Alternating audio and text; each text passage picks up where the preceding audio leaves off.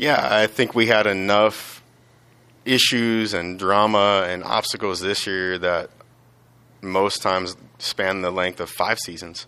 We had them all in one, so it was very challenging. So when you say, can you drill down on any specific thing? Yes, several of them. Um, you know, and that's what we're doing right now is we're debriefing. We're going through our normal off-season process of exit interviews. Everybody's looking themselves in the mirror, myself included.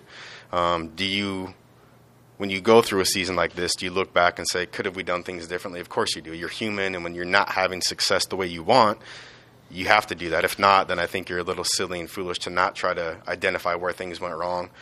Uh, a big thing is, and these are hard facts and reality, is we had eleven different offensive line combinations this year. We never had three games in a row, more than three games in a row, the same offensive line.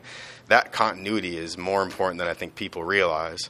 You know, as a comparison, in Ottawa in twenty fifteen, when we go to the Grey Cup, we had the same offensive line the whole year. Mm-hmm. That's that's huge. Those are little things that I think outside of this building aren't recognized that have major implications on the continuity of an offense.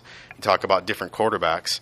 You know, Taylor Cornelius is the first true rookie quarterback to play this many games, ironically, since Ricky Ray in two thousand two. Um, same organization, same jersey number. So eight games as a true rookie quarterback without a preseason. We did the math from the time he actually became the starter. His total practices, I believe, were twelve and a half.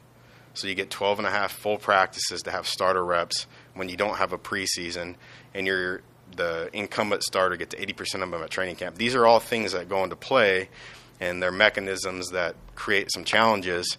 So when you ask what things happened, several things. Was COVID a bit of an issue? Uh, was that a challenge? Yeah, I'd be lying if I said it wasn't. Um, I don't think it splintered the team. I think it actually galvanized us for the Calgary game, certainly. Um, and I'm, along with everybody else, the bus ride back from Calgary, we're two and two. We got two in a row. You know, I thought we were just hitting the trajectory that we wanted to take us going this way for the rest of the year. Obviously, that didn't happen. Um, yeah, so we're identifying everything we can right now to see what went wrong and what we need to do to correct all those things.